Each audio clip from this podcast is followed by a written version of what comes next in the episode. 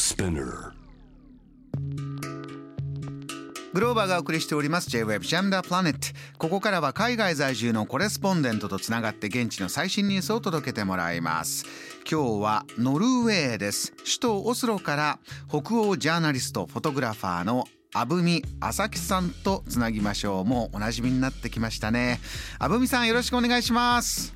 よろしくお願いします。お元気でしょうか、あぶみさん。東京というか関東地方はちょっと梅雨入りなんてニュースも出てきたんですが、そちらは気候天気いかがですか？あ、こちらはちょうどあのじゅうごどからにじゅうどぐらいの毎日で、たまに雨降るぐらいなんですけど、とても気持ちのいい夏ですね。今いちねんの中でもとってもいい季節なんですかね、そちらはね。はい、あのやっぱろくがつしちがつが一番夏としては過ごしやすい時期になります。あ、皆さんじゃあいろいろ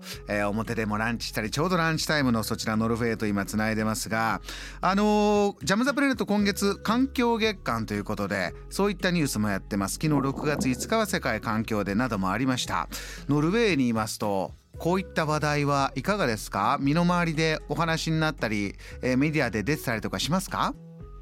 いや、実はですね、あの北欧各国は普段から環境の話はとても盛り上がるんですけれども、この世界環境デーに関してはほとんどニュースになっていないんですね。ノルウェーデ語でもスウェーデン語でも。うーん、そうなんですね。地元のあの小さいメディアと政府の公式ホームページでちょっと紹介されているだけだったので、あまり一般的には知られていないかもしれないですね。おそらくあの今みっかかん祝日で連休なので、それでイベントなどを主催する人もあまりいないような感じがします。あ、えー、休む時に、えー、ホリデーしっかりゆったり過ごしているという、あの普段からずっとこういう環境の話題は盛り上がると今お話もありましたけれども、最近ではあぶみさん、こんなことがあってちょっと印象的だったなというのトピックありますか？そうですね、ノルウェーではあの古着を買おうというだけではなくて、使わなくなったカーテンとかの布を使って自分で服を作ろう、穴が開いた服とかがあったら自分で縫い直そうというのがさらにムーブメントになってきています。うーん、例えばどんなきっかけでどういうことがムーブメント動いてるんですか？はい、あの最近注目を浴びたものといえば、あの先月ごがつじゅうしちにちはノルウェーでナショナルデーなんですけれども、ええ、皆さん民族衣装とかを着て首都では王宮に向かって行進したりするんですね、子どもたちが、うん、その時の民族衣装っていうのは本来あのおばあちゃんとかから受け継がれてきた非常にあの高価な、その自分の出身地の伝統の模様を反映させた高価な衣装なんですけれども、ええ、これは高すぎて買えないから、あの古い布を使って自分で作ってしまおうというムーブメントが初めて今年大きなブームになっていました。うーん、これは一般の方とか、あと例えばインフルエンサー、影響力ある有名人の方とか、どんな方がどんなものを作ってるとか皆さん共有したりするんですか？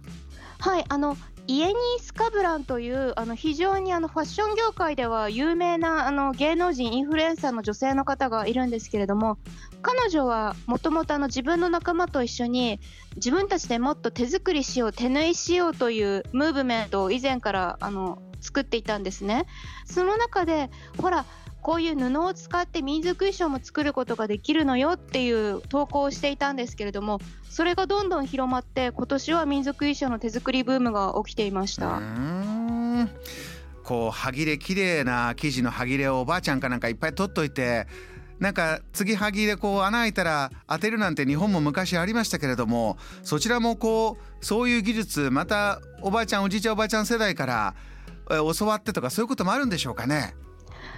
いや、実はあの北欧の人ってあまりそういうふうに教わってたから、あの自分で縫うっていうカルチャーがあまり実はないんですよ、うんうん、ですのでそもそもやり方がわからないっていう人が多くて、だからこういうふうにインフルエンサーの人が今その手順とかをインスタグラムとかで発信することで、あ、こうするんだというのでムーブメントになってきていますね。新しいファッションの動きとしてこの手縫いというのが出てきてるんですね。うーん、そうですね。あとノルウェーってもともとあの王道を大事にすることは好きなんですけれども、その昔からあるものに新しい形を加えるっていうのがちょっと苦手だったりするんですよ、うんうん、ですのであ民族衣装って自分の出身地で受け継がれておばあちゃんからもらうものっていうイメージがあったけど、自分で作っていいんだっていうのがすごいノルウェーの人にとってびっくりする発想だったんですね。そうか、そうするとこのクリエイティビティ、インスピレーション、ちょっと新しい楽しみとして盛り上がってるんですね。はい、そうか。あぶみさん、ではもう一つ続いてのニュースも教えてください。はい、最近あのろくがつふつかに国連と連携する国際的な研究組織の持続可能な開発ソリューションネットワークが世界各国の エスディージーズ の達成状況をまとめた報告書を発表しました、はい、ひゃくろくじゅうさんかこくであのランキングが出たんですけれども、はい、フィンランドがにねんれんぞくでいちい、うん、トップスリーは北欧諸国でノルウェーはよんいだったんですね、うんうん、ですのでいちいフィンランド、にいデンマーク、さんいスウェーデン、よんいノルウェーと、まあ、北欧諸国がトップを占めたんですけれども、あぶみさん、そちらにいるとああこういうところはいいなと、えー、もちろん日本も経験していて、そちらノルウェーの社会も経験していて、まあ、ふたつの国の比較になる部分もあるかもしれませんが、ありますか、こういうところは確かにいいなとか。そうですね、あの私が住んでいるノルウェーはやはりあの イーブイ の先進国なので、うん、まず環境政策、環境や気候のために何ができるかなってみんなが考え始めるときに、もう子どもたちでさえ イーブイ に乗ればいいんだよ、テスラに乗ればいいんだよっていうのはすごいなと思いますね。うーん、あの電気というとそのエネルギーどうするかというのもね、しばらくずっとニュースでこちらでも続いてるんですが、この電気をあまり使わずにどんどんいろんなものが、えー、できる、こんなテクノロジーも進んでるんですか。